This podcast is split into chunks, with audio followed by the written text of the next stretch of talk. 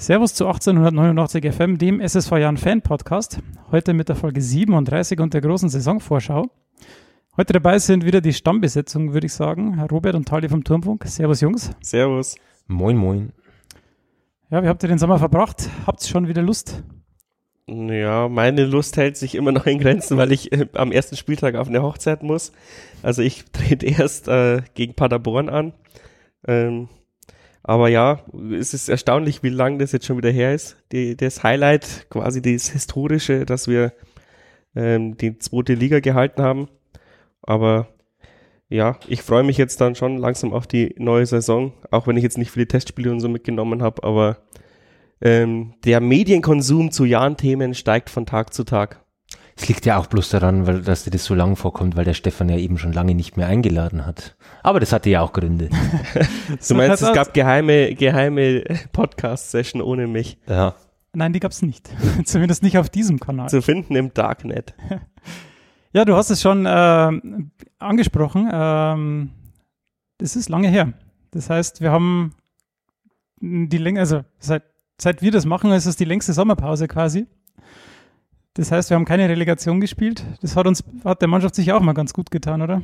Bestimmt, ja. Also die hätten bestimmt gerne auch die Aufstiegsrelegation mitgespielt, aber ich glaube, es hat uns auch gesamtvereinsmäßig ähm, gut getan. Man hat ja gesehen, wie schwer es gewesen wäre, aufzusteigen mit der Relegation. Und man hat gesehen, wie Kiel zerpflückt wurde wegen der medialen Aufmerksamkeit. Und uns wäre genau das Gleiche passiert, wenn wir in der Relegation auf, den, auf der großen Bühne gewesen wären. Dann wäre aber nicht mit äh, Bayer Lorzer verlängert worden und äh, die halbe Mannschaft wäre wahrscheinlich jetzt halt weg und nicht nur Knoll in Anführungsstrichen. Sehe ich ganz genauso. Ich bin froh drüber. Mal ein Jahr ohne Relegation, ganz ruhig im Gartenstuhl sitzen, vor sich hingranteln. Die WM anschauen. Ja, genau. Die Den Löw beschimpfen. Genau. Einfach auf alle schimpfen. Mal so einen typischen deutschen Sommer verbringen. Wenn wir jetzt nochmal, weil wir haben ja keine Rück, keinen Rückblick gemacht, wenn man auf die letzte Saison jetzt als Ganzes zurückblickt, Robert, ähm, das ist dann die Saison, die du dir quasi immer gewünscht hast, ne? So einfach mal das ganze Jahr. Bis auf den Durchhänger da mal zehn Spieltage, die ja äh, vom Beginn quasi an schwierig waren, war es dann eine Traumsaison. Außer dass der, die eine oder andere Auswärtsniederlage hängt mir noch in den Knochen, weil das dann immer besonders bitter ist, wenn du auswärts fährst nach Kiel und dir den Arsch abfrierst oder eben in Berlin und da haben wir aber zumindest unentschieden gespielt. Ja, aber das war die von mir gewünschte Saison. Wobei ich jetzt halt eben glaube, dass die jetzt äh, Bock hart wird, aber darauf werden wir ja noch kommen. Tali, wie schaut es bei dir aus? Ein kurzes Fazit nochmal. Ja, man könnte ja äh, bei jeder Janssen-Saison irgendwie das äh, Haar in der Suppe suchen, muss man aber in der Saison nicht. Äh, überragende Saison von jedem Mannschaftsteil, auch wenn ich vielleicht auch an, an, an der Stelle mal hier den einen oder anderen äh, kritisiert habe für seine Leistung am Wochenende, vielleicht auch mal öfters. Namen werden nicht genannt, aber trotzdem ähm, unterm Strich überragend. Sehr schön. Dann äh, würde ich sagen, schauen wir gleich mal auf den Kader, was sich da so verändert hat. Ähm, fangen wir bei der Trainerposition an. Achim hat bis 2022 verlängert. Ähm, erst, der erste Gedanke, der mir in den Kopf kam, war dann so, ja, cool. Aber der zweite dann so irgendwie, 2022 ist schon irgendwie ein Wort. Also. Ja, man wollte halt vermutlich einen Paukenschlag setzen. 2020 hätte jetzt keinen vom Hocker gehauen, hätte jeder gesagt, oh cool, aber nächstes Jahr ist er sowieso weg. Und 2022 ist halt dann auch schon so ein Signal wie, ich will aber nächstes Jahr nicht unbedingt weg, selbst wenn Anfragen kommen. Weiß nicht, wie risikoreich das ist, weil natürlich, wenn, wenn wir jetzt 20 Spieltage verlieren und du einen Achim äh, rausschmeißen müsstest, was ja nicht passiert, aber dafür sind wir ja da, dass wir das hypothetisch äh, diskutieren, dann hast du ihn in Anführungsstrichen noch vier Jahre an der Backe, wenn ihn keiner will.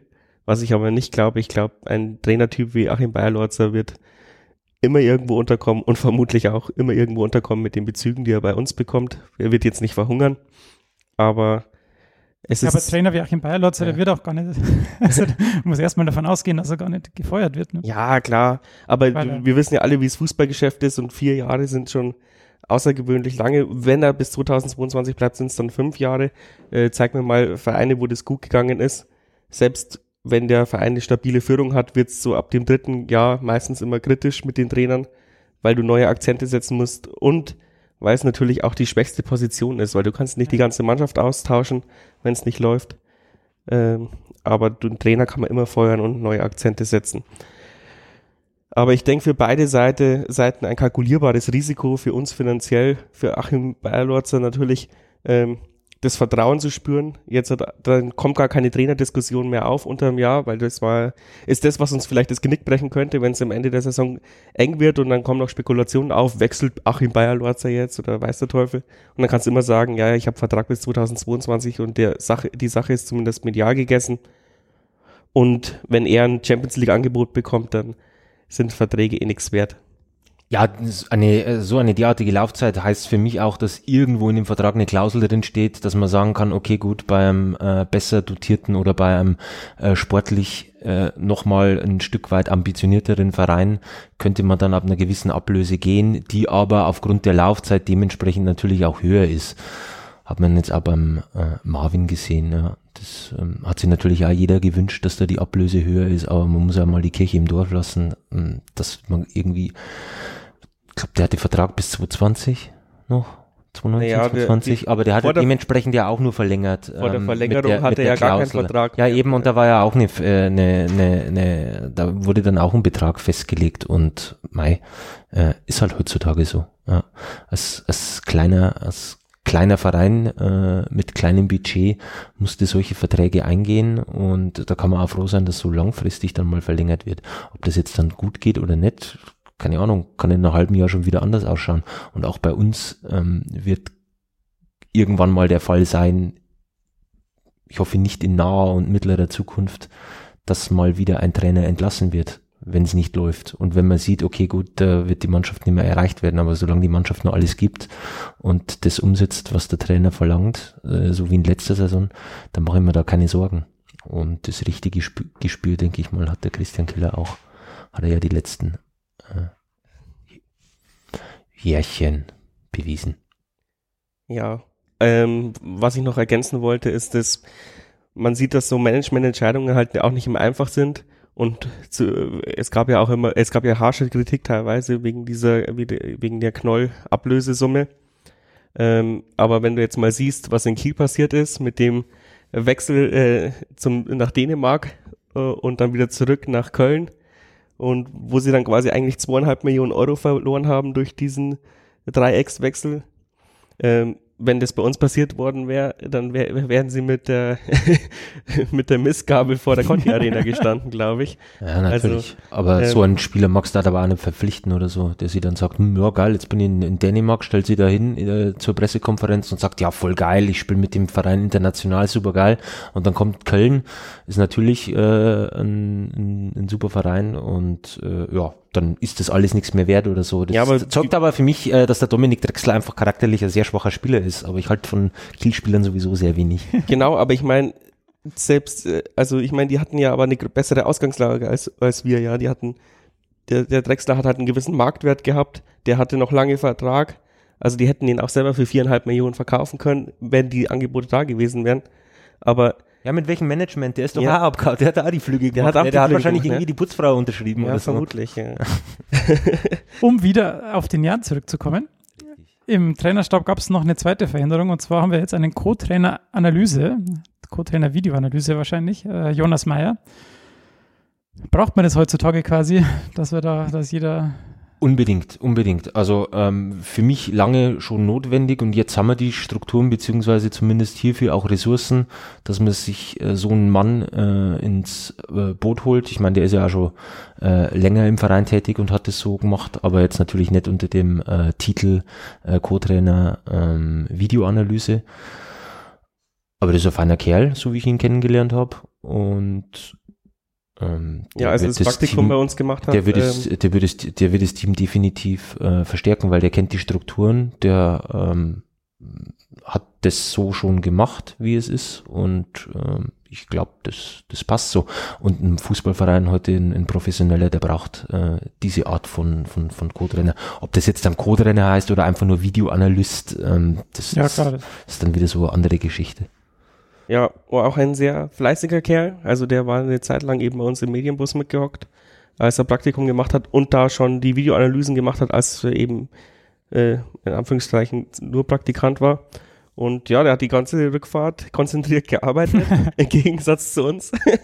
also, und äh, charakterlich passt er voll in unser Team. Also, äh, ich bin sehr zufrieden, dass wir PG freischaufeln konnten, um so jemanden einzustellen. Und ich finde, man bräuchte noch viel, viel mehr Jonas Meyers.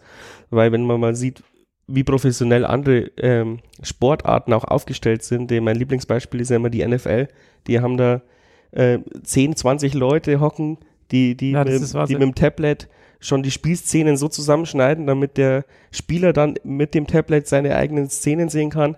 Und ich kann mich noch erinnern, als RB Leipzig bei uns war, ähm, aber haben mir auch Spiel, haben mir auch Leute erzählt, dass, dass die Spieler halt davor ähm, Tablet in die Hand gedrückt bekommen haben, wo halt nochmal die Highlights der zehn Spielzüge von deinem persönlichen Gegenspieler drum sind. Und man weiß es ja selbst, wenn man es mal aus, aus äh, dritter Perspektive sieht, was man für einen Bockmist gebaut hat oder, oder was der Gegner so drauf hat, dann verankert sich das viel mehr. Und ich meine, da geht es um Millionen von Euro, äh, ob man jetzt einen Punkt gewinnt oder nicht. Und ähm, so ein Videoanalyst oder so ein Tablet kostet halt nicht die Welt und das macht vielleicht die 0,05 Prozent aus, die über Sieg oder Niederlage mitentscheiden. Und auf der anderen Seite, so wie es ja war, das ist vorher der, der Mersat und äh, unser, unser Chefcoach geteilt haben, diese Aufgabe. Ähm, Trainerjob ist halt einfach mal äh, komplex, wie es ist, oder wie es der äh, Nico Kovac die Woche immer gesagt hat, dass einfach zu komplex ist, die Geschichte. Und er ist froh, dass er so ein großes Team hat. Ähm, kann man jetzt auf kleinerer Variante eben hier auch sagen. Und ähm, absolut notwendig im Profifußball heutzutage. Ja, lieber nutzt er mal die Chance, um vor Ort ähm, sich äh, Gegner anzuschauen, als dass er die ganzen Tag in der, Ka in der Kammer hockt und äh, Videos schneidet. Das braucht es halt wirklich nicht. Und schön, dass das Budget eben freigeschaufelt wurde. Sehr gut. Dann kommen wir nochmal zu den Spielern. Und ein Name klang schon an äh, vorher. Und zwar der von Marvin Knoll. Der ist dieses Jahr nicht mehr dabei, ist weggegangen. Marcel Hofrat, Uwe Hesse und Bastian Lerch sind auch nicht mehr dabei. Das sind die, die fest weggegangen sind. Bene Gimba und Joscha Meester ist die Laie ausgelaufen. Und den Kevin Hoffmann haben wir an Zwickau ausgeliehen. Ähm, ich glaube, wenn man sagt, dass der Marvin Knoll der äh, härteste Abgang ist, dann sagt man da nichts Verkehrtes. So ist es ja. Marvin Knoll wird uns fehlen, nicht nur spielerisch, auch charakterlich. War ja auch einer der größten Turmfunk-Fans. Ähm, halte ich ihm immer noch sehr zugute und ich glaube, es fiel ihm wirklich auch schwer zu gehen, aber wenn dir jemand kommt und sagt, hey, du kriegst einen Rentenvertrag, verdienst das Doppelte oder mehr und bist deutlich näher an deiner Homebase Berlin, Ja. das muss man ja immer sagen und das ist ja ein offenes Geheimnis, ähm, dass es so war, wenn sollte da ein Angebot kommen, irgendwo, was näher ist an Berlin als äh, Regensburg, was so ziemlich alles wahrscheinlich ist. ähm, da, Na, ich glaube, in Osten wäre er nicht noch. ja, nee, Gott, nee, aber es ist halt einfach mal so, in Hamburg bist du halt einfach mal super schnell äh, in Berlin und ja, ich kann es nicht verdenken. Hat alles für den Verein gegeben, also ähm, wenn man jemanden... Und sozusagen war jetzt auch eine Reise für ihn dann auch beendet, ne, die in der Regionalliga begonnen hat. Das stimmt, ja. Und für uns war es eine super Investition, einen Marvin Knoll zu holen, ja. Also normalerweise kriegst du so einen Spieler nicht. Der hatte halt auch Schwierigkeiten, Fuß zu fassen in den Stationen, wo er zuvor war. Und ähm, er hat alles zurückgezahlt. Ich kann mich auch keine Phase erinnern, wo er mal so fünf, sechs Spiele durchgehangen ist, wie es andere Spieler in dem Kader haben. Ähm, also man darf, also wenn man jemanden nicht böse sein darf, dann wohl Marvin Knoll. Und man muss ja sagen, mit St. Pauli hat er halt auch einen Verein im Rücken, wo es vielleicht in, die, in seiner Vertragslaufzeit nochmal in die erste Liga geht. Und bei uns müssen schon äh, einige Wunder zusammenkommen, dass, dass, wir, dass wir mal da hochschnuppern. Eben, also wenn man realistisch bleibt, hat er mit dem Jahren das ähm, Maximum erreicht, weil man kann nicht davon ausgehen, dass dann in den nächsten zwei, drei Jahren irgendwie noch, äh, noch höher hinausgeht. Und von dem her ist ein, auch wenn es jetzt von der Tabelle her im letzten Jahr natürlich deutlich anders aussah, aber da sind wir halt einfach, äh, haben wir letztes Jahr eine viel zu gute Runde gespielt und äh, St. Pauli hat einfach mal andere Voraussetzungen mit dem, was da im Hintergrund passiert, rein wirtschaftlich und ja, vom Standing her und allem. Also von dem her ist für ihn eine geile Herausforderung und ähm, ich bin einer, der da ihm überhaupt nicht böse ist, aber auch wegen der wegen der Ablösesumme. Mein Gott, da haben wir nochmal äh, einigermaßen gutes Geld äh, eingesackt dafür Und wenn jetzt da jemand meint, äh, dass wir da über eine Million dafür bekommen hätten, dann muss ich mir auch denken, ja, nee, ist halt einfach nicht realistisch. Was sagt er zu den anderen Abgängen? Ja, äh, in, der, in der Konsequenz mehr als logisch, dass Marcel Hofrat und Uwe Hesse ge gegangen sind. Ähm, Basti Lerch, bisschen schade, äh, weil er halt noch so jung ist, aber er ist halt ein totaler Realist und er wird es auch gesehen haben, dass er da nie Fuß fassen wird. Äh, und für die zweite hat er jetzt nicht mehr so viel Bock gehabt wahrscheinlich. Ist jetzt dann aber auch zu irgendeinen äh, Landesligisten oder sowas gewechselt. Das ist relativ überraschend. Hat er also doch noch Bock auf Fußball. Aber ich kann es jetzt nicht sagen, welches. Auf jeden Fall wird er uns ein bisschen charakterlich fehlen. Ich glaube, ein Basti der Mannschaft sorgt schon für den einen oder anderen Witz. Also auch ein cooler Typ. Aber ich glaube, mit dem ähm, Weidinger haben wir ihn wenn, äh, also ebenbürtig, wenn nicht sogar besser ersetzt. Also pff, bis auf Marvin Knoll ist jetzt äh, da eben von diesen regulären Abgängen keiner dabei, der es den Ausschlag auf zum Nichtabstieg oder sowas geben würde. Gimba und Joshua Mees hätte natürlich jeder mit Kusshand beibehalten. Aber wenn man sieht, wir jetzt in Ingolstadt, sorry, ne? ähm, wenn jemand eine Million für Gimba Ja, zahlt, genau, das was einfach mal sagen. komplett äh, unrealistisch ist, tut mir leid, da können wir halt einfach nicht mithalten. Das sind halt Ablösesummen, das kann äh, Ingolstadt äh, zahlen gerne dafür, aber das ist halt einfach ähm, nichts gegen den Bene Gimmer, der hat eine äh, gute Saison bei uns gespielt, aber eine Million ist einfach deutlich zu viel für ihn, tut mir leid. Ja, und vor allem, was das auch wieder für ein Druck ist, ja. äh, bei- bei so einem- Im, äh, im, Jetzt lass ihn dreimal Scheiße Ja. spielen und dann sagt jeder von Ingolstadt, ja, für, den, äh, für den haben wir eine Million Euro bezahlt oder was? Also dann tut sich die Geschäftsführung von Ingolstadt auch keinen Gefallen. Hey, So- aber wer so- einem Stefan Kutschke einen äh, Fünfjahresvertrag gibt, äh, mit einem Gehalt, was weiß ich, wohin, ähm, der kann auch eine Million für einen Gimba zahlen. Ja, das ist halt das, wenn man so eine Gelddruckmaschine einfach im Keller stehen hat. Dann schauen wir mal auf die Torwartposition. Hat sich nicht viel verändert. Philipp Pentke, André Weiser und eben den angesprochenen Alex Weidinger. Ähm, mit dem Philipp haben wir da echt, also da solide, braucht man nichts weiter dazu sagen eigentlich. Ja, ein absolutes Mentalitätsmonster. Der wird auch dieses Jahr alles dafür geben, ähm, nochmal eine überragende Saison zu spielen.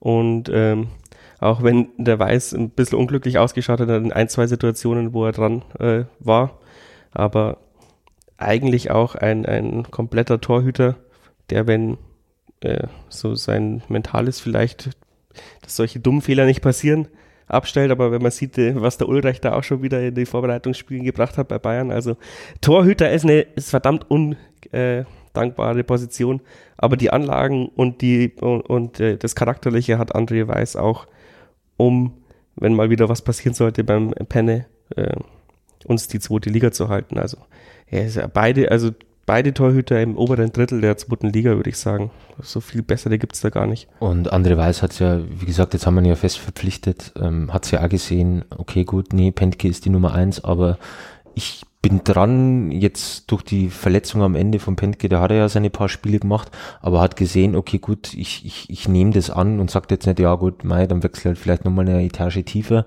wo ich ungefähr Ähnliches verdiene, ähm, nimmt halt das in, in, in, in Kauf und das sorgt halt auch dafür, dass der Profi durch und durch ist und sagt, nee, ähm, auf der Torwartposition kann es halt einfach mal schnell gehen, ähm, auch wenn Pentke für mich auch die klare Nummer eins ist, aber sorgt halt für seine äh, Klasse. Und ja, Robert, der Pentke ist für mich die klare Nummer eins. Dann sag's halt öffentlich, wenn du es nicht meinst. Ach so, ja, doch, ist es schon so. Äh, hallo, Penne ist ein geiler Typ.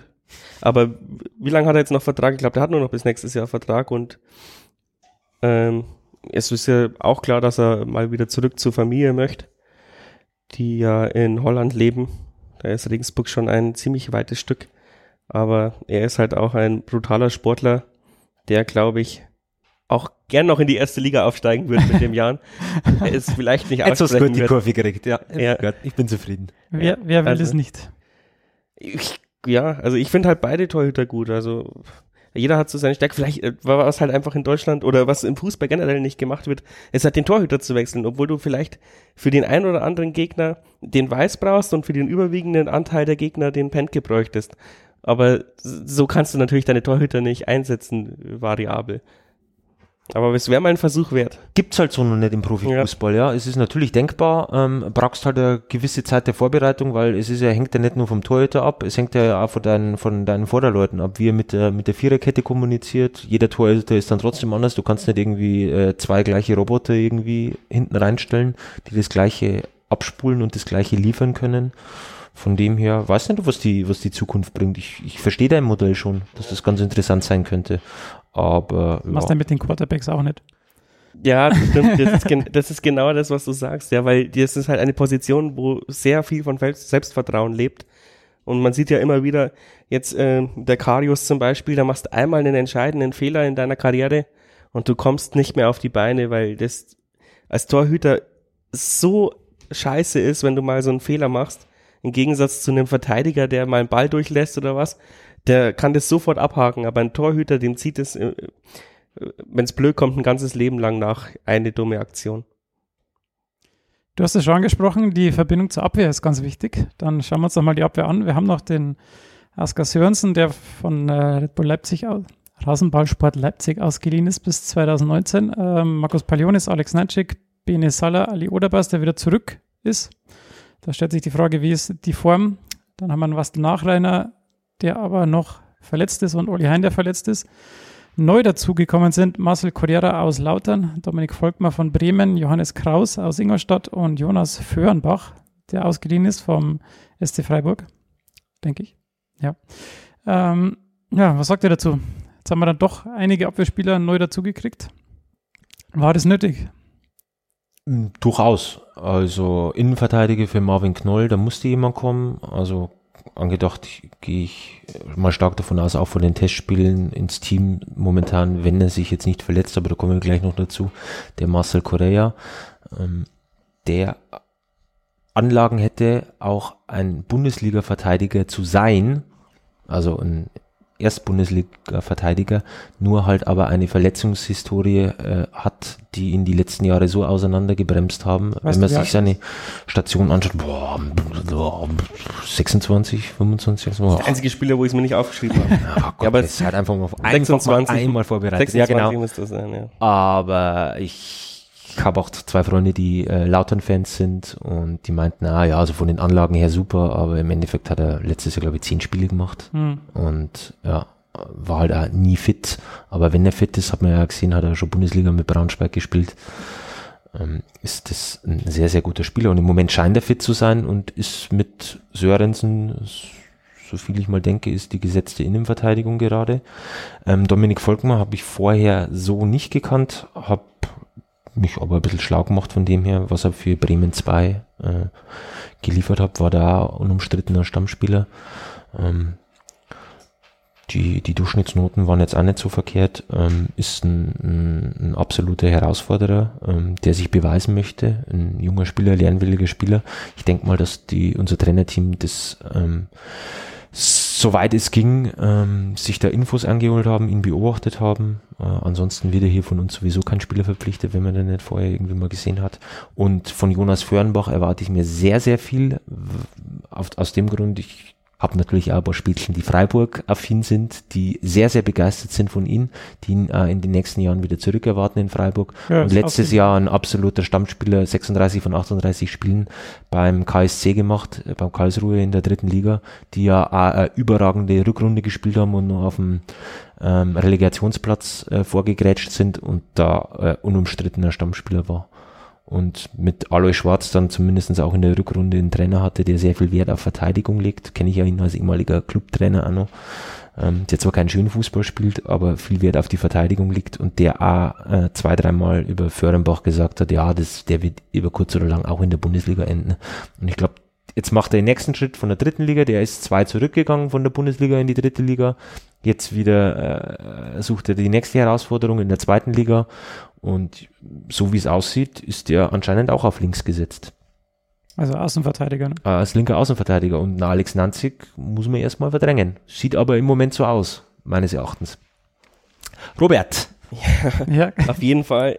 Wir haben zwar mit Marvin Knoll einen hochkarätigen ähm, Abgang, aber äh, für, also die Spitze hat sich vielleicht ein bisschen verschlechtert, aber in der Breite sind wir brutal gut geworden jetzt in der Abwehr, was auch zeigt, dass letztes Jahr auf jeden Fall zu viele Gegentore gefallen sind und wir an der Abwehr arbeiten wollten. Natürlich musste auch Nachreiner ersetzen, der halt jetzt halt eigentlich die Saison, kannst nicht 100% planen, aber vor Februar, März wird der wahrscheinlich nicht mehr nicht einsteigen.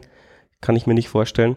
Aber wie, wie du schon gesagt hast, der, der Korea hammergeiler Spieler, wenn er fit bleibt. Und ich habe mir halt seine Verletzungshistorie auch angeguckt. Und das waren überwiegend Sprunggelenkgeschichten.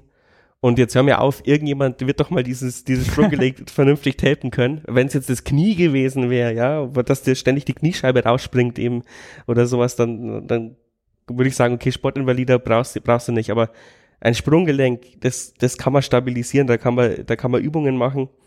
Und ich hoffe, wir haben ja auch den ein oder anderen verletzungsanfälligen Spieler über Laufe der Jahre ähm, stabiler bekommen zumindest.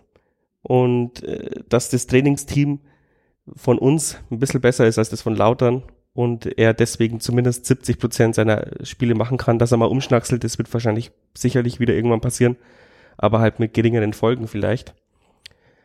Dominik Volkmar, äh, so, so jemanden hätten wir vor ein, zwei Jahren und oder wahrscheinlich noch nie in unserer Geschichte überhaupt nicht bekommen können, weil wir ihm überhaupt gar keine Perspektive hätten bieten können. Jetzt können wir uns so, solche Transfers leisten. Es, es wird eigentlich nicht äh, hoch genug bewertet, dass, dass wir so jemanden zu uns reisen können. Natürlich war der bei einem Abstiegskandidaten und nur Bremen 2 in Anführungsstrichen, aber der hat da durchgespielt, der hat alles Spiele gemacht, immer 90 Minuten, äh, vielleicht mal, wenn sie geführt haben, kurz vor Schluss ab, ausgewechselt worden. Aber das ist eigentlich ein Perspektivtransfer, den, den, den es in unserer Geschichte eigentlich noch nie gegeben hat. 22 ist er, glaube ich. Ähm, ja, also der, wenn langsam an die Mannschaft herangeführt wird, der, der wird noch eine ganze Zeit brauchen, um den Zweitliga-Fußball zu verstehen. Aber ich glaube, es ist auch einer, den, wenn man reinschmeißt, dann wird er seine Leistung bringen. Und der wird vermutlich explodieren, wenn er, wenn er fit bleibt. Und dann ist es, der hat er, glaube ich, auch zwei oder drei, zwei Jahre Vertrag. Und dann ist es vielleicht mal einer, der uns 10 Millionen Euro Ablöse bringt. Mal schauen. ich bin Innenverteidiger schwierig, ich gebe es Ja, es ist wirklich schwierig. Ja. Und ja, du hast noch Johannes Kraus draufgeschrieben, aber der ist vermutlich bloß für die zweite geplant. Mal schauen. Vielleicht explodiert er ja auch. Und wie du schon sagst, und was man nicht hoch genug äh, bewerten kann, ist, dass wir vom, S, vom Freiburg Jonas Förmbach zu uns lotsen konnten, weil da war bestimmt die ganze zweite Liga hinterher. Mhm. Und ähm, wir haben halt wahrscheinlich mit Tommy, Gimber, äh, Sörensen und wie sie alle heißen, ähm, äh, gute Argumente gehabt, dass er sich bei uns entwickelt. Und ihnen wahrscheinlich auch gesagt, okay, der hat zwar mit Nanzig einen guten äh, Konkurrent auf der Seite, aber Nanzig äh, und Firnbach kann man auch wahrscheinlich nach vorne schieben. Ähm, und die linke Seite ist für mich jetzt halt, zumindest im Mittelfeld jetzt noch nicht ganz so äh, hundertprozentig äh, stammmäßig besetzt. Und soweit ich das von den Trainingskipizen gehört habe, äh, schlägt der Firnbach äh, millimetergenaue Flanken. Den kannst du dann vielleicht auch nach vorne schieben, wenn, wenn, der, wenn er es nicht schafft, Nanzig von seinem Platz zu verdrängen. Aber das wäre dann der designierte Freistoßschütze-Ersatz für Marvin Knoll, oder? Äh, da, da, hat sich ja André J. Äh, schon ins Gespräch gebracht. Da bin ich gespannt, wer der neue Freistoßschütze wird. Aber worauf ich noch so ein bisschen hinaus wollte, ähm, es sind vermutlich auch, also es, äh, Firnbach ist auch ein bisschen mehr Verteidiger auch, aber eben guter Flankenspezialist. Ähm, du hast ja dann zwei völlig unterschiedliche Spielertypen auf der linken Seite, den du eben auch dann den Gegner anpassen kannst. Genau das, was wir eigentlich immer gefordert haben, weil äh, Hofrat und Nanzig waren sich viel zu viel zu äh, ähnlich, äh, außer dass der Nanzig halt schneller ist als der Hofrat. Aber jetzt hast du noch einen in Anführungsstrichen ausgebildeten Fußballer auf, das, auf der Außenbahn, wo du halt jetzt viel mehr äh, Variabilität hast auf der Linksaußenposition, äh, Defensive. Dann schauen wir ins Mittelfeld. Äh, Mark Leis, Andi Geibler Sven Kopp kennen wir ja schon, sind schon länger dabei. Neu dabei eben der gerade schon angesprochene André Day von Lotte und Maximilian Thalhammer, live vom FC Ingolstadt. Ähm, ja, hat, glaube ich, erstmal so keiner so richtig verstanden, warum wir jemanden aus Ingolstadt ausleihen. Möchte, ist vielleicht auch wegen der regionalen Konkurrenz geschuldet. Warum sollten wir denen Spieler ausbilden? Aber es ist, glaube ich, der äh, logische Konsequenz. Wir, wir leihen Hoffmann aus in der Hoffnung, dass er besser wird und bekommen einen Leihspieler, der zumindest vielleicht einen halben oder einen Entwicklungsschritt schon vor Hoffmann ist. Also wieder ein Stück besser und uns ist ja eigentlich völlig wurscht, ob er dann besser oder schlechter zurückkommt äh, nach Ingolstadt. Hauptsache hat uns in dieser Saison weitergeholfen und er ist halt einfach für die, ich glaube für die Breite des Kaders halt einfach geholt worden. Ähm, da braucht man gar nicht groß rumkritisieren. Und ähm, auch André Day äh, von Lotte, wieso so ein Transfer, den wir vor einem, zwei Jahren überhaupt niemals äh, in die Reichweite gekommen sind. Nee, gar nicht. Und für mich auch äh, also ein kleiner Königstransfer, ähm, der so ein bisschen untergegangen ist. Aber einer der wichtigsten Stammspieler von Lotte, die werden gekotzt haben, dass wir ihn abgekauft haben, hat die letzten zehn Spiele auch nicht voll durchgespielt, aber davor einer der Leistungsträger, ist halt von der Verletzung noch nicht vernünftig zurückgekommen, aber ich denke jetzt mit einer Vorbereitung, ich habe auch nicht mitbekommen, dass er sich irgendwie bei uns verletzt hätte oder sowas. Mit der jetzigen Vorbereitung müsste es eigentlich jemand sein, den du sofort ins Team reinschmeißen kannst und der dich weiterbringt. Absolut, ja. Was man ja also hört oder von den Spielen, äh, die wir äh, die Saison davor in der dritten Liga gegen, gegen Lotte gemacht haben, das ist ein technisch so dermaßen beschlagener Spieler, den wir vielleicht so in der äh, zentralen Position oder Achterposition, die er spielen könnte, so äh, letztes Jahr einfach nicht hatten, weil wir jetzt wieder haben so einen, wo ja jeder letztes Jahr geschrien hat, oh, ja, so ein Ersatz für den Push oder so wäre ganz geil. Und jetzt haben wir halt wieder so einen. Und der Trainer hat das wahrscheinlich auch gesehen, dass wir da so einen wieder bräuchten, so einen hätten. Das hat man letztes Jahr aus der Zentrale mit unserem äh, zweikampfstarken äh, Mittelfeld nicht ganz so. Die waren zwar bissig, aber vielleicht kam da so der ein oder andere Pass nicht ganz so hundertprozentig an. Sieht man ja an unserer doch sehr überschaubaren Passquote letzte Saison, zumindest im offensiven Drittel. Und von dem her, ich sehe es genauso wie der Robert. Ähm, das ist für mich so der Spieler, wo ich dann gesagt habe, ja, na, ist in Ordnung, den nehme ich gerne. Einer der besten äh, Mittelfeldspieler in der dritten Liga. Es ist, wann hätten wir den vor was weiß ich, wie viele Jahren sowas zustande bekommen. Nicht mal in den letzten zwei ja, ja, ja, Laufzeiten hätten ja. wir das gekriegt. Eben. Da hast du ja nur teuer irgendwelche ausländischen ja. Spieler gekauft, die keiner gescoutet hat. Aber darauf brauchen wir jetzt nicht nochmal rumreiten. Worauf ich hinaus wollte noch, was ich dir noch zustimmen wollte, ist, ich saß ja letztes Jahr mindestens zweimal hier und habe gefordert, dass keiner in unserer Mannschaft mal das Tempo rausnehmen kann, wenn es äh, gerade nötig ist. Und das ist vielleicht einer, äh, der das kann. Äh, mal den Ball halten, mal wirklich Tempo rausnehmen, um zu warten, um den Gegner halt nicht immer ins Spiel zu bringen, wenn wir mal führen, was nicht so oft der Fall ist, weil wir meistens zurückkommen. ja. Aber genau jemand, der halt den Takt angibt. Das erhoffe ich mir so ein bisschen auch von, vom André. Einfach mal entschleunigen. Ja, oder halt zum richtigen Zeitpunkt den äh, tödlichen Pass spielen. Hm. Den Gegner einlullen und dann äh, ähnlich wie, de, wie unser Freistoßtor damals äh, gegen Düsseldorf, oder? Was? Daheim. Wo die nicht aufgepasst haben und wir halt einfach mal den Freistoß ausgeführt haben. Ah ja, richtig, genau. Da ja, Damian ja. eingenetzt hat. Ja, genau, das war Düsseldorf, ja. Ist dann auch eine gute äh, Alternative dann halt zum Andy Geipel, wenn der mal wieder gelb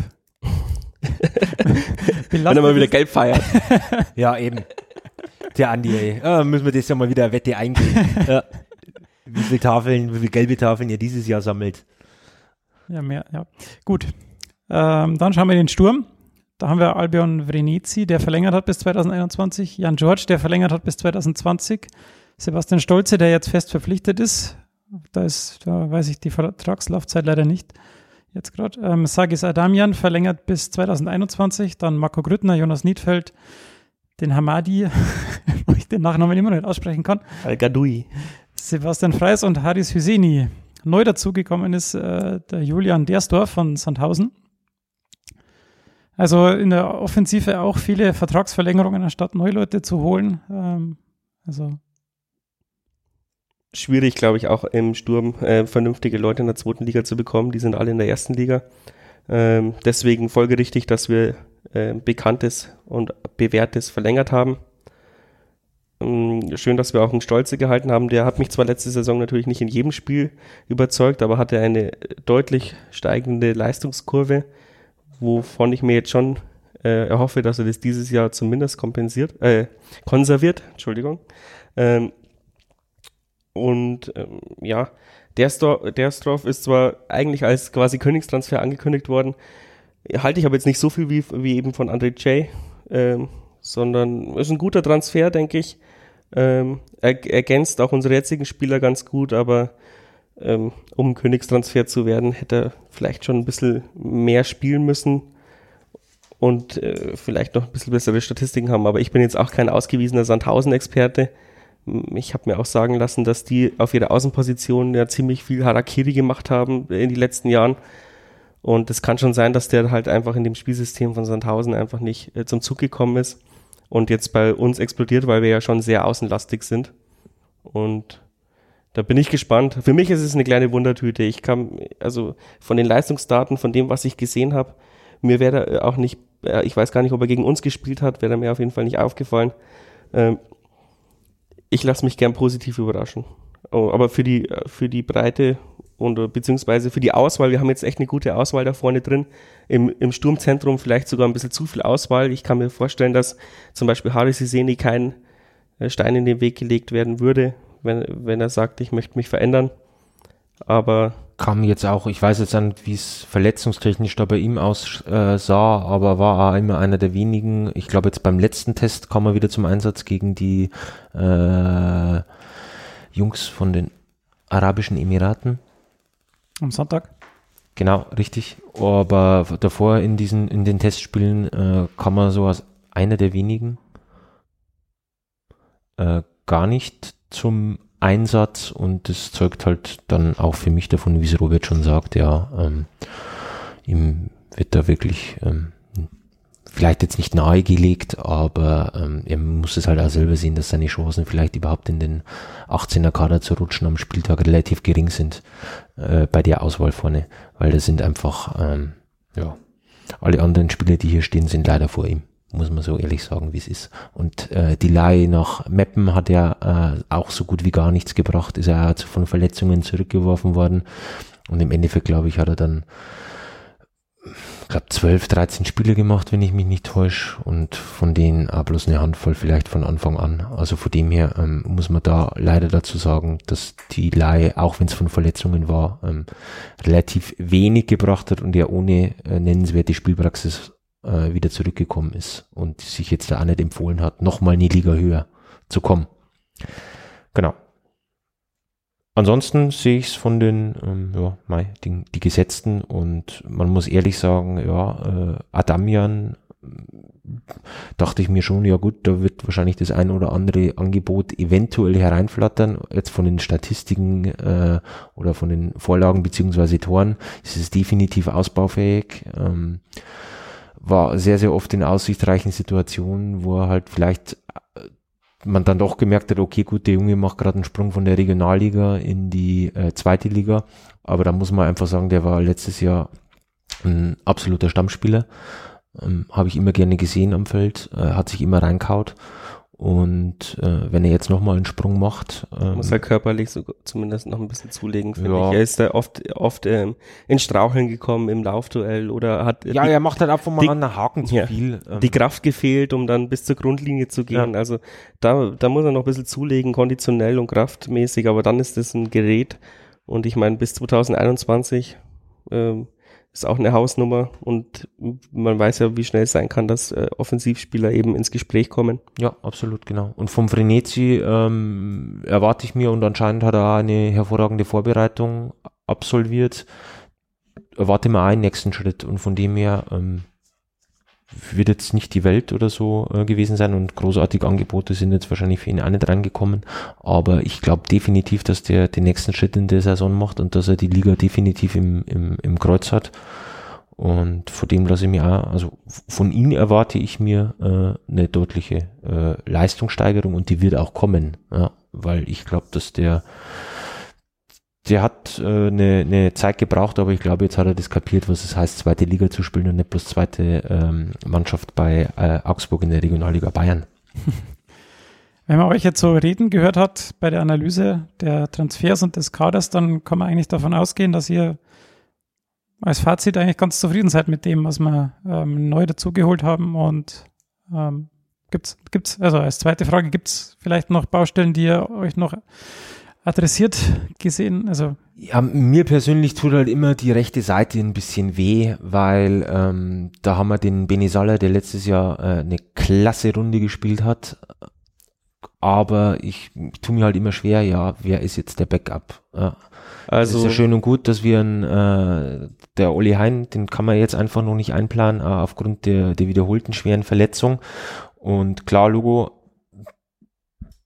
man könnte dann Dominik Volkmer hinsetzen, man könnte genauso den Stolze zurückziehen, der das auch schon gespielt hat, aber das sind alles keine Königslesungen und für mich keine, äh, äh, ja, ein, ein, ein klassischer Backup. Und da Ja, wenn du die ersten zwei Testspiele als Münze, bare Münze nehmen möchtest, dann sieht der Bayer Lorze wahrscheinlich in Korea als ähm, Salah-Ersatz.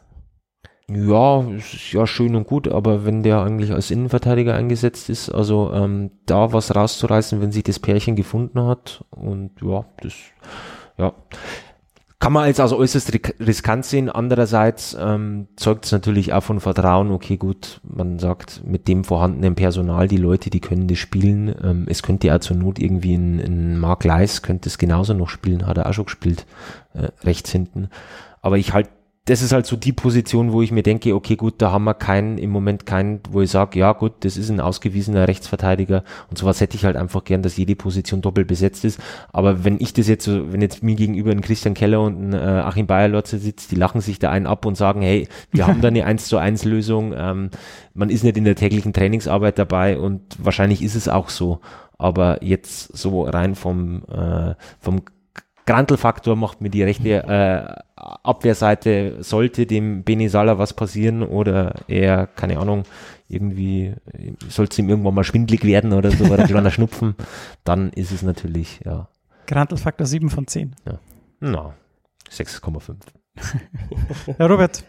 Ja, ich bin äh, fast rundum zufrieden. Für, tatsächlich hätte ich mir für die Offensive trotzdem noch irgendeinen äh, gewünscht, wo ich wo, wo man sagt, boah, der ist der Hammer. Aber das ist ein sehr hoher Anspruch. Andererseits, ich kann es nicht sagen. Ich hätte mir auch einen gewünscht, der halt den äh, Grüttner irgendwann mal setzen kann. Ich weiß nicht, ob man in, in, wenn man älter ist als ich auch noch, so, ähm, noch mal so noch äh, jahrelang so weiterspielen kann. Und dann hätte ich gleich jemand, jemanden gehabt, der dann schön äh, so reinrutscht in seine, in seine Rolle, weil so jemanden wie den Marco Grüttner brauchst du in der Mannschaft.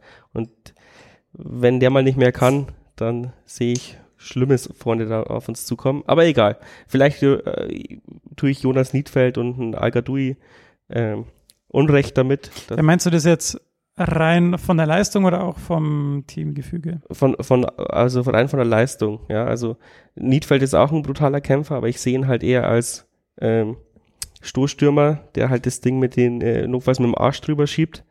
Und der al ist halt für mich noch zu unbeweglich und ich weiß nicht, ob der der für mich ist al irgendwie so der Haris Iseni bloß in, in grün.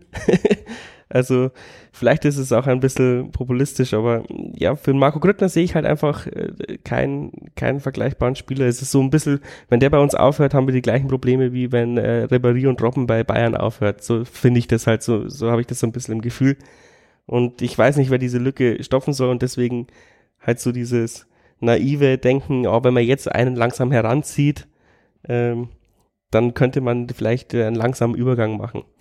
Aber es ist halt einfach so, der Stürmermarkt ist halt so dermaßen rar gesät. Ähm, alle guten Stürmer, ja, die warten dementsprechend natürlich auch ab, was ist da. Ähm, da wird sich keiner in die zweite Reihe stellen, auf keinen Fall. Nee, das definitiv nicht, wo du weißt, okay, gut, da ist jetzt ein Grüttner und dann bist du jetzt auch noch beim Jan, ähm, wo du jetzt auch nicht die allergrößte Welt verdienst und dann ist es natürlich, bringt dich der qualitätsmäßig auf die nächste Stufe weiter und ja, klare Ansage ist dann natürlich, ja, du bist in der zweiten Reihe, weil wir haben einfach einen Marco Grüttner, der ähm, so ein wahnsinniges Standing in der Mannschaft ja gut, aber der ist jetzt und bei den Fans hat. Auch nicht der Jüngste. Ja, aber er bringt ja trotzdem seine Leistung. Ja, ja aber den könntest du ja dann, du, dann du, Der Cristiano Ronaldo ist auch für 120 Millionen mit 33 wechselt. Ich will, möchte jetzt den Marco Grüttner nicht mit Cristiano Ronaldo vergleichen, also vielleicht zu 99 Prozent, so, aber. Er hat die schöneren Tattoos. Ja, genau ähm, jetzt habe ich dich du alles, ja, was du alles schaust, ich habe jetzt gerade überlegt. das, ich habe auch keine Ahnung. Ich weiß, ja. nur, ich weiß nur, dass er Tattoos hat. Ja, gut. Ähm, Und von, von dem her, ich, das spielt für mich das alte erstmal überhaupt keine Rolle, weil ich habe mal am Anfang gedacht, wie wir den geholt haben in der dritten Liga, ja gut, uh, der ist jetzt auch schon alt und uh, ist für Stuttgart 2 gekommen. Ja, ich weiß jetzt auch nicht. Hat jetzt auch nicht die überragende Torquote gemacht, aber allein wie sie die halt einfach immer mhm. reinhaut oder so. Und wenn er halt einfach an der Mittellinie äh, den an 40 Meter Sprint hinterherzieht und dann den von hinten nur umgerätscht, da, keine Ahnung, da hast beim, da hast beim Tali einfach ein Stein im Brett. Äh, tut mir leid. Sehr schön. Aber ansonsten ähm, eine sehr logische äh, Transferperiode, wie man sie wahrscheinlich nicht besser hätte voraussagen können bei einem optimalen Management. Das ist jetzt schon fast die Adelung von mir. ähm, wenn man sich das jetzt mal anschaut, was unsere äh, Möglichkeiten sind und was wir geleistet haben an Transfers äh, auf dem Blatt Papier, dann haben wir schon fast das Optimale rausgeholt. Letztes Jahr. Vor allem mit den finanziellen Möglichkeiten. Ja, genau, darauf. Das muss man nochmal zehnmal betonen und fett unterstreichen. Ähm, vor allem, wenn man sieht, was wir noch äh, nebenbei so aus dem Ärmel schütteln in, der, in die Infrastruktur am Kaulbachweg, was ja in den letzten äh, Zweitliga-Aufstiegen auch keinen interessiert hat und auf einmal wird investiert auch in die Trainingsbedingungen. Ähm, ja, also da, da wächst brutal was im Hintergrund auch, was jetzt sich dann auch eben äh, widerspiegelt an den guten Transfers. Ähm, und wenn das jetzt ein, zwei Jahre so weitergeht, dann werden wir uns PHP steigern. Jetzt, äh, jetzt kaufen wir quasi schon den schlechten Zweitligisten die Spieler ab und den guten Drittligisten. Irgendwann kaufen wir nur noch den schlechten Zweitligisten den, äh, die Spieler ab. Dann vielleicht irgendwann mal sogar jemanden, der äh, im Mittelfeld der zweiten Liga ist.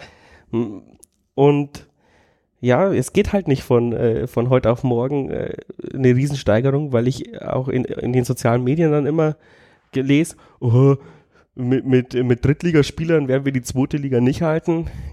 Also zum einen haben wir jetzt, glaube ich, 400 Spiele Zweitliga-Erfahrung mehr auf dem Buckel. Und zum anderen haben wir mit Regionalligaspielern die zweite Liga gehalten, weil eben dieses Teamgefüge und, und alles drumherum der Hammer ist. Das, das hat kein anderer Verein außer wir und das wird nicht hoch genug äh, gewürdigt, vielleicht auch nicht von mir, weil intern grantel ich ja auch immer gern rum. ja, aber das ist ja was ganz was Wichtiges, ja. was du sagst, damit den, was halt infrastrukturell passiert und das ist halt wirklich so, man, es hört sich jetzt immer so blöd an als Floskel, man kann nicht immer nur in Beine investieren, sondern man muss immer in Steine investieren, aber das ist ja genauso.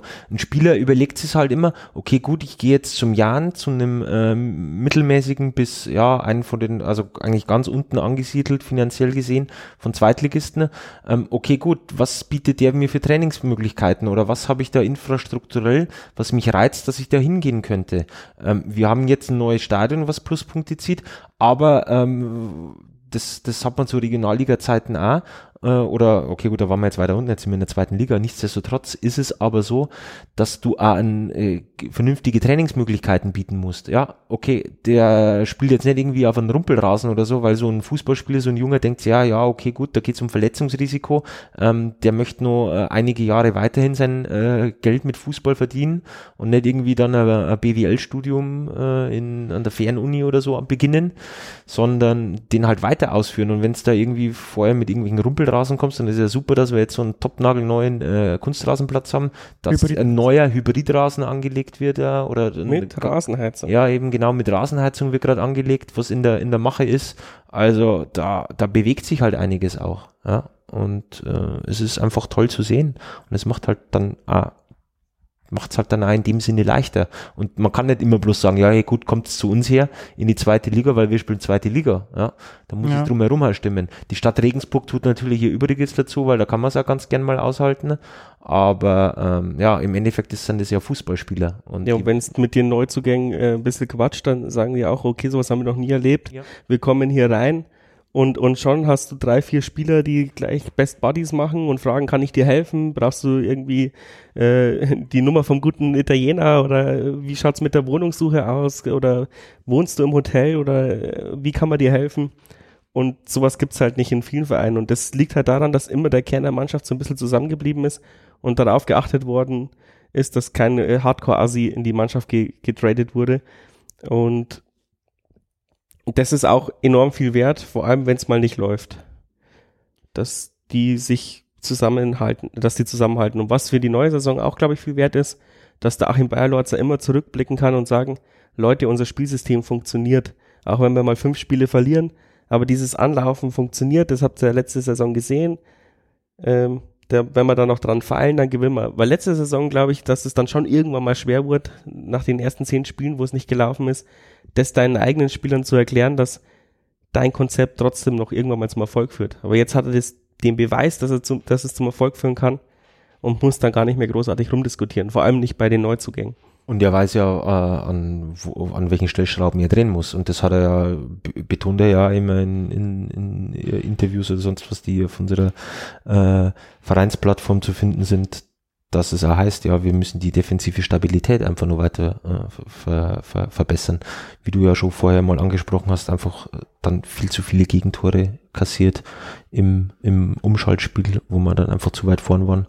Und ja, da ist wahrscheinlich oder mit ziemlicher Sicherheit stark daran gearbeitet worden. Ja, sieht man ja auch an den Ergebnissen. Wir, haben eben. wir sind nicht abgeschossen worden, wenn wir mal verloren haben, dann eben 0 zu 1 gegen Sandhausen und ein Gegentor gegen Wiesbaden damit ich schon mal deine Überleitung ja. habe. Ja, der Moment einmal, das war kein ein Gegentor gegen Wiesbaden, das waren vier, weil wir da 4-1 verloren haben. da steht 1-4, ich glaube. wir haben auswärts gespielt. ja, okay, dann, dann ist das ein statistischer Ausreißer. Aber im, das war das Trainingslagerspiel. das war das Trainingslagerspiel. Waren die Beine hart. Ja. Da hast du mir zwar eine goldene Brücke gebaut, aber ich hatte eine Frage vorher. Und zwar habt ihr ja betont, die Steine sind wichtig, das Umfeld ist wichtig. Wie sieht es denn mit dem Stadion-Caterer aus? Gibt es da jetzt einen neuen? Das äh, läuft nicht. Also da gab es ja Probleme bei der Ausschreibung und äh, oder bei dem geheimen Testessen. Da wurden Informationen weitergegeben, ja. Da, da, da wurden vielleicht. Wer hat das wohl gemacht? und ähm, ja, die, der Partyengel darf noch so lange, bis es einen neuen Caterer gibt. Verstehe. Aber ganz wichtig, die Knackersemmel mit allem steht in der Ausschreibung. Also da kann sich der neue Caterer nicht drumherum. Äh, also für alle Auswärtsfans, die jetzt zuhören, es wird besser. Es, es wird zumindest Knackersemmel mit allem geben. Und wenn es der Partyengel macht. Wollen wir das dann festhalten, dass es einfach bloß ein Knackesemmel gibt und ja, ähm, das ist ein leidiges und ein Bier. Das ist ein leidiges Thema. Ja, ich mag nicht über den Stadionkette Gut, sprechen. dann sprechen wir, benutze ich die Brücke und gehe drüber. Wie siehst du, was, also wie war denn die Vorbereitung? Wie ist die verlaufen? Seid ihr zufrieden damit? Habt ihr viel mitgekriegt oder? Ja, wir haben ja 4-1 gegen Wiesbaden gewonnen. Optimal. Die Vorbereitung hervorragend verfolgt. Nee. Nein, natürlich ähm, dieses eine Spiel äh, wie man so sagt, man hätte ja natürlich ja wirklich vier, na, wobei 1-4, egal. Auf jeden Fall, wir haben da 4-1 verloren, aber wie gesagt, das war das Trainingslagerspiel, da waren die, meines Wissens, müsste ich mich aber jetzt arg täuschen, wenn dann grantelt schon irgendjemand. Und mei, so ein Ergebnis ist jetzt einmal drin und wie in Wiesbaden wird. Ja, ich meine, ich habe auch das, das, Interview vom Achim Beilatzer danach gehört und der war auch relativ zufrieden mit dem Spiel. Er hat gemeint, das ist ganz normal. Die Entwicklung, die Wiesbaden, die sind ja, ja man muss ja eine Woche vor, vor uns in, in, der Entwicklung. Wir ja. kommen aus dem Trainingslager und für das war das ein super Spiel. Ja, eben. Ich schaue mir keine Vorbereitungsspiele mehr an, ich lese nichts mehr drüber. Ich habe mich eine Zeit lang wirklich damit äh, verrückt gemacht und dann, oh, jetzt steig mal ab oder jetzt steig mal auf, weil jetzt haben die. Aber das, das sagt überhaupt nichts aus. Das ist völliger Mumpitz, sich überhaupt dahinzustellen und den, das Zeug anzuschauen, weil die sind immer alle in unterschiedlichen Trainingsbedingungen. Ähm, der eine hat schon 50 Kilometer in den Beinen, der andere 10 Kilometer, ist ein Riesenunterschied. Dann der eine hat eine andere Eise, der andere nicht. Der Trainer probiert mal mal aus, was aus. Der andere Trainer hat aber seine Stammelf am Platz. Äh, da kann ich auch Elefantenpolo angucken. Da, da habe ich genauso die, die Erkenntnisgewinn, als wenn ich mich da hinstelle. Gegen Zwickau war ich vor Ort und es war Aussagekraft von 0,0. Also das kann vielleicht der Trainer bewerten, aber ich als äh, Außenstehender, der keine Ahnung hat, wer wie viel Kilometer in den Knochen hat und oder wer welche Trainingseinheit gestern gab, äh, kein Plan. Die Gegner waren zumindest äh, namhaft. Ich finde auch die, äh, die Leistungskurve, wann wir gegen wen gespielt haben, war sehr ausgeklügelt. Ein bisschen ärgert es mich, dass wir gegen Sandhausen verloren hätten. Die hätte ich schon gerne zumindest äh, 1-0 gewonnen. Einfach nur aus Hass wegen der letzten Saison. Aber zumindest haben wir uns dann, das fehlt ja gegen diesen die arabischen Emirate-Club oder was das war. Ja da nochmal warm geschossen. Was ich immer wichtig finde, ich finde das letzte Spiel, da, deswegen setzt man ja meistens immer einen mittelschweren oder leichten Gegner nochmal an, dass sich da die Stürmer und alle nochmal austoben dürfen und mit breiter Brust eben dann in die letzte Trainingswoche starten. Deswegen wäre es ein bisschen bitter gewesen, wenn wir gegen Sandhausen quasi in die Trainingswoche gestartet wären. Deswegen war diese kurzfristige Ansetzung, die waren wohl hier irgendwie vor Ort, äh, auch nochmal Gold wert. Also von der Organisation der Vorbereitungsspiele super, auch dass wir eben diese ganzen Partnervereine äh, mit einbezogen haben, dass, dass die eben einen Highlight hatten und wir in der Region uns wieder verankert haben. Also perfekt. Und irgendwann kommt die USA-Tour, oder? Absolut. Mindestens. Ja. Gut, äh, wir halten fest, Preseason nicht aussagekräftig. Dann kommen wir zu den Verletzten. Ähm, Olli Hein und Wastel Nachrenner sind natürlich die Langzeitverletzten. Ali Oderbas ist wieder dabei und jetzt, soweit ich weiß, gibt es nur den Palionis, der sich jetzt verletzt hat mit dem Schlüsselbeinbruch. Aber sonst? Sonst alle gut unterstanden. Für den Palle tut es mir echt leid, weil der war in diesen Einsätzen, die er letzte Saison hatte, überragend. Und ich hätte ihn eigentlich schon gegönnt, dass er nochmal einen zweiten Frühling erlebt und die zweite Liga rockt. Ähm, kann er natürlich nach dem Schlüsselbeinbruch auch, aber dann sind halt vermutlich schon Fakten geschaffen in der Innenverteidigung. Ähm, ärgerlich für ihn. Mir echt leid, ich hätte es ihn echt gegönnt. Und uns auch. Ähm, es ist zumindest jetzt, sagen wir mal so, keine Verletzung, äh, wo du jetzt sagen kannst, ja gut, jetzt kann er jetzt erstmal, den, der Bewegungsapparat in den Beinen ist jetzt für, was weiß ich, wie viel äh, Wochen eingeschränkt oder so. Schlüsselbeinbruch, weiß ich nicht, ob ihr schon einen hattet, ich hatte schon mal einen in Jugendzeiten. Halt ähm, tut halt weh, kriegst eine Schlinge rum, aber heutzutage, keine Ahnung, ich hatte meinen mit 10 oder so, da war das nur so halbseitig eine Schlinge, heutzutage ist es wahrscheinlich ein topmodernes Teil und kann weiterhin auch irgendwie äh, Kondition, Kraft etc. bolzen und das Fußballspielen, das wir da jetzt auch nicht verlernt haben. Und ja, wichtig ist halt dann für einen Innenverteidiger, dass man dementsprechend halt auch wieder in die Zweikämpfe gehen kann. Und das muss man, Mhm. das ist halt immer so eine Geschichte im, im, im Oberkörperbereich, im Schulterbereich. Und ja, aber der wird zurückkommen und auch wieder auf seine ähm, wichtigen Minuten kommen, die uns hilft. Und der Palle ist einfach ein Spieler, ob der zwei Minuten spielt oder eine Minute, der kommt immer, oder 20 Minuten, der kommt immer mit so viel Feuer rein und das ist ein äh, Profi durch und durch, der sich mit dem Verein äh, identifiziert, dem gefällt's hier und seiner ganzen Familie. Ich mag ihn. Ja, und sonst ist die Vorbereitung ja super für uns gelaufen. Man hat jetzt nicht großartig was gehört. Ich, der ein oder andere war halt mal mit Sommergrippe flach gelegen oder so. Ähm, oder winzige muskuläre Probleme. Aber ich glaube, auch da, merkt man, dass die Trainingssteuerung perfekt ist. Ähm, da hat man schon viel, viel schlimmere Vorbereitungen und andere Vereine hat noch schlimmer getroffen. Also Ingolstadt, glaube ich, der, der Innenverteidiger hat sich heute das Kreuzband gerissen oder beziehungsweise heute kam die Meldung raus. Also da toi toi toi. Ich hoffe, das hält jetzt noch so an in den letzten Tagen der Vorbereitung, weil die Woche wird wahrscheinlich auch entscheidend sein, wie es dann gegen Ingolstadt losgeht. Deswegen hoffe ich, dass die Trainingssteuerung so gut ist wie immer. Dann die Gretchenfrage, die Vorschau auf die Saison.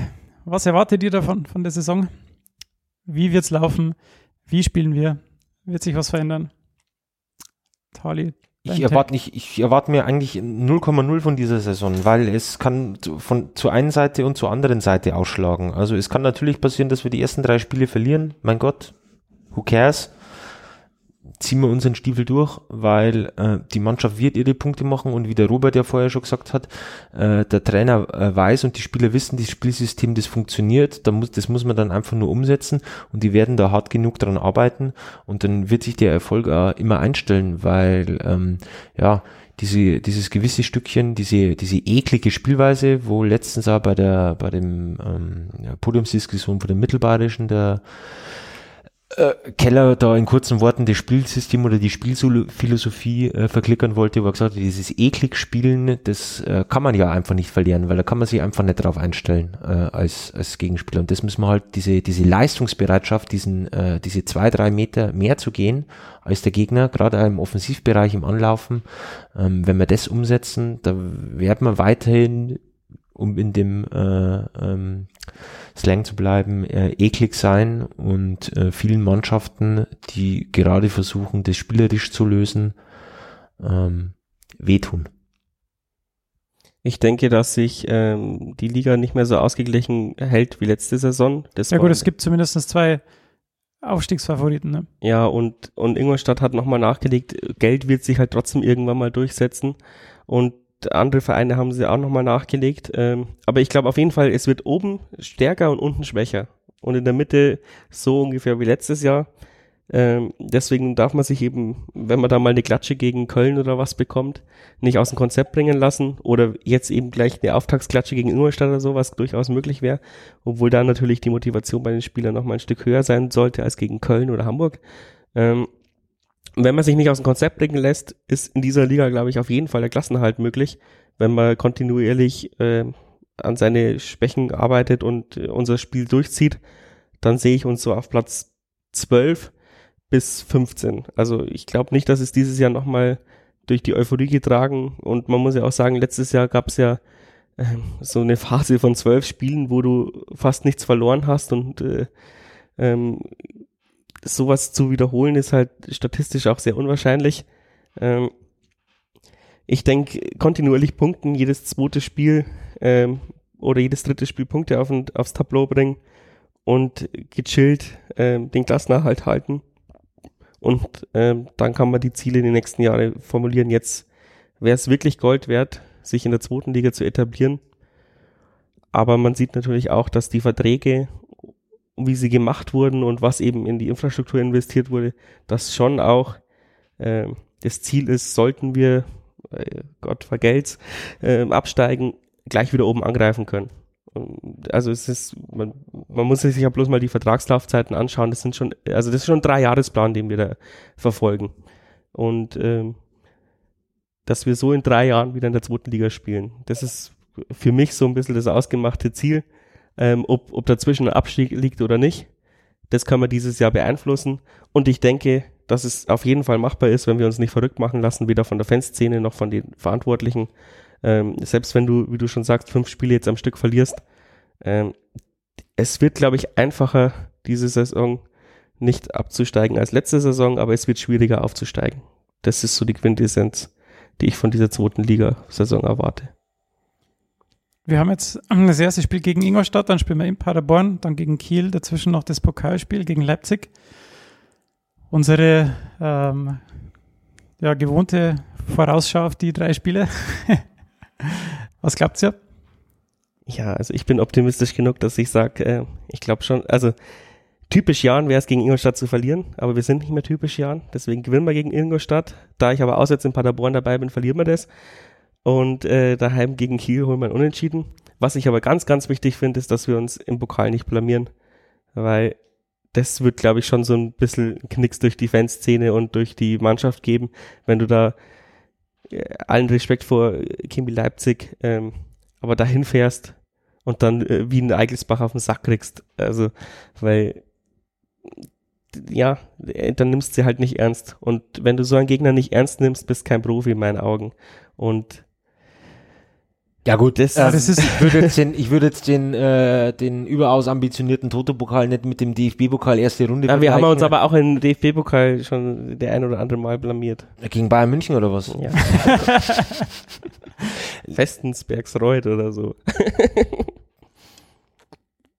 Also ähm, das sollte Motivation für jeden sein, einfach wieder in diese Runde reinzugehen und äh, allein schon äh, finanziell, da mache ich mir jetzt weniger Sorgen. Ich sehe es aber genauso wie der Robert, dass wir in diesen ersten drei Spielen ähm, minimal vier Punkte holen werden ähm, aber sehe die Punkte eher in Ingolstadt und Paderborn verteilt. Ich glaube einfach nicht daran, dass wir jemals wieder gegen Kiel gewinnen werden, dass wir da überhaupt einen Punkt holen werden. Egal, wie viele Spieler die verloren haben und wie viele Offizielle und Trainer da weggegangen sind, das ist eigentlich scheißegal, wer da spielt. Wir werden nie wieder gegen Kiel gewinnen.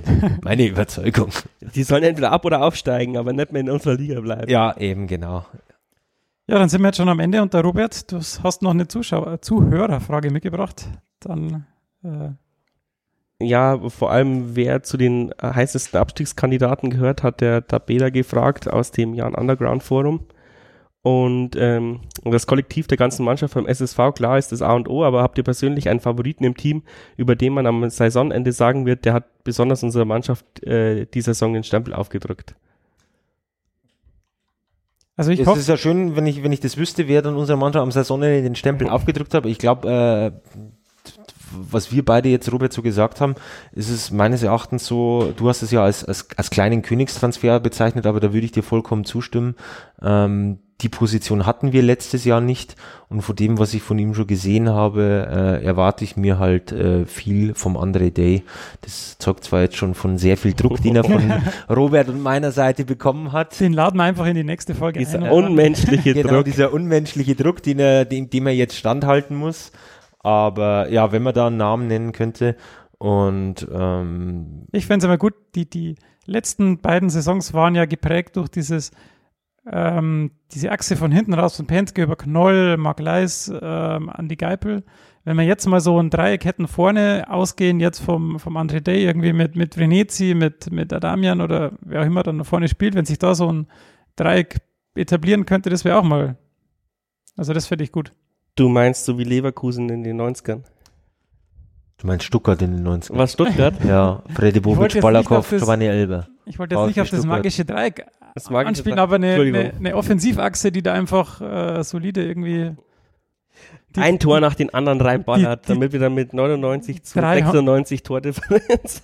Drei Home Runs pro Spiel.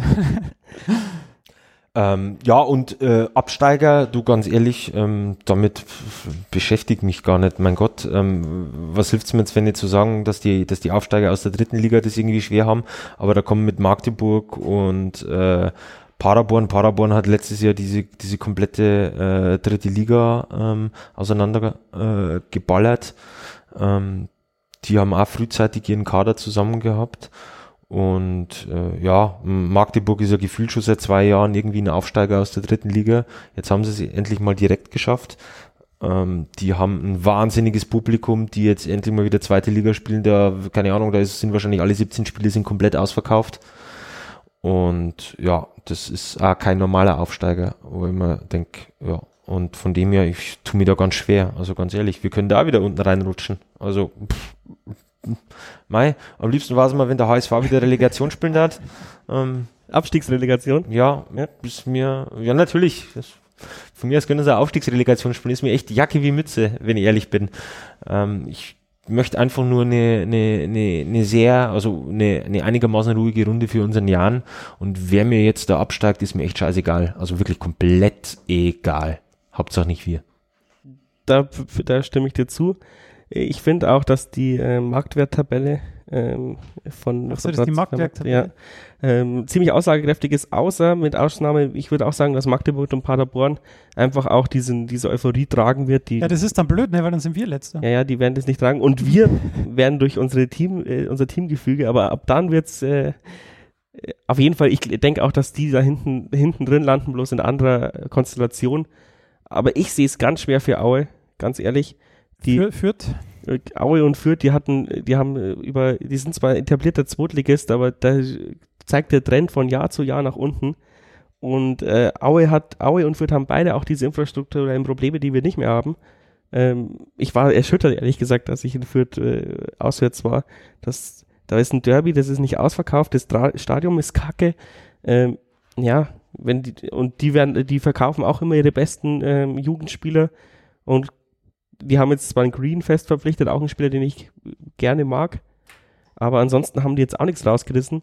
Und bei Kiel hoffe ich so ein bisschen, dass die so unser Zweitligasyndrom haben. Ähm, die kaufen zwar ein jetzt wie die Wilden, aber nicht unbedingt nach System, meines Erachtens, sondern einfach nur das Geld, was man jetzt hat, wieder rausballern, weil man braucht ja Spieler. Man hat einen, äh, jetzt nicht keinen namhaften Trainer geholt, der, ist, äh, der bei Bayern halt auch nicht viel rausgerissen hat in den Jugendbereichen. Ähm, ich hoffe, dass die dann auch mit dem Stadionumbau äh, genug zu tun haben ähm, und dass Kiel äh, hinter uns landet.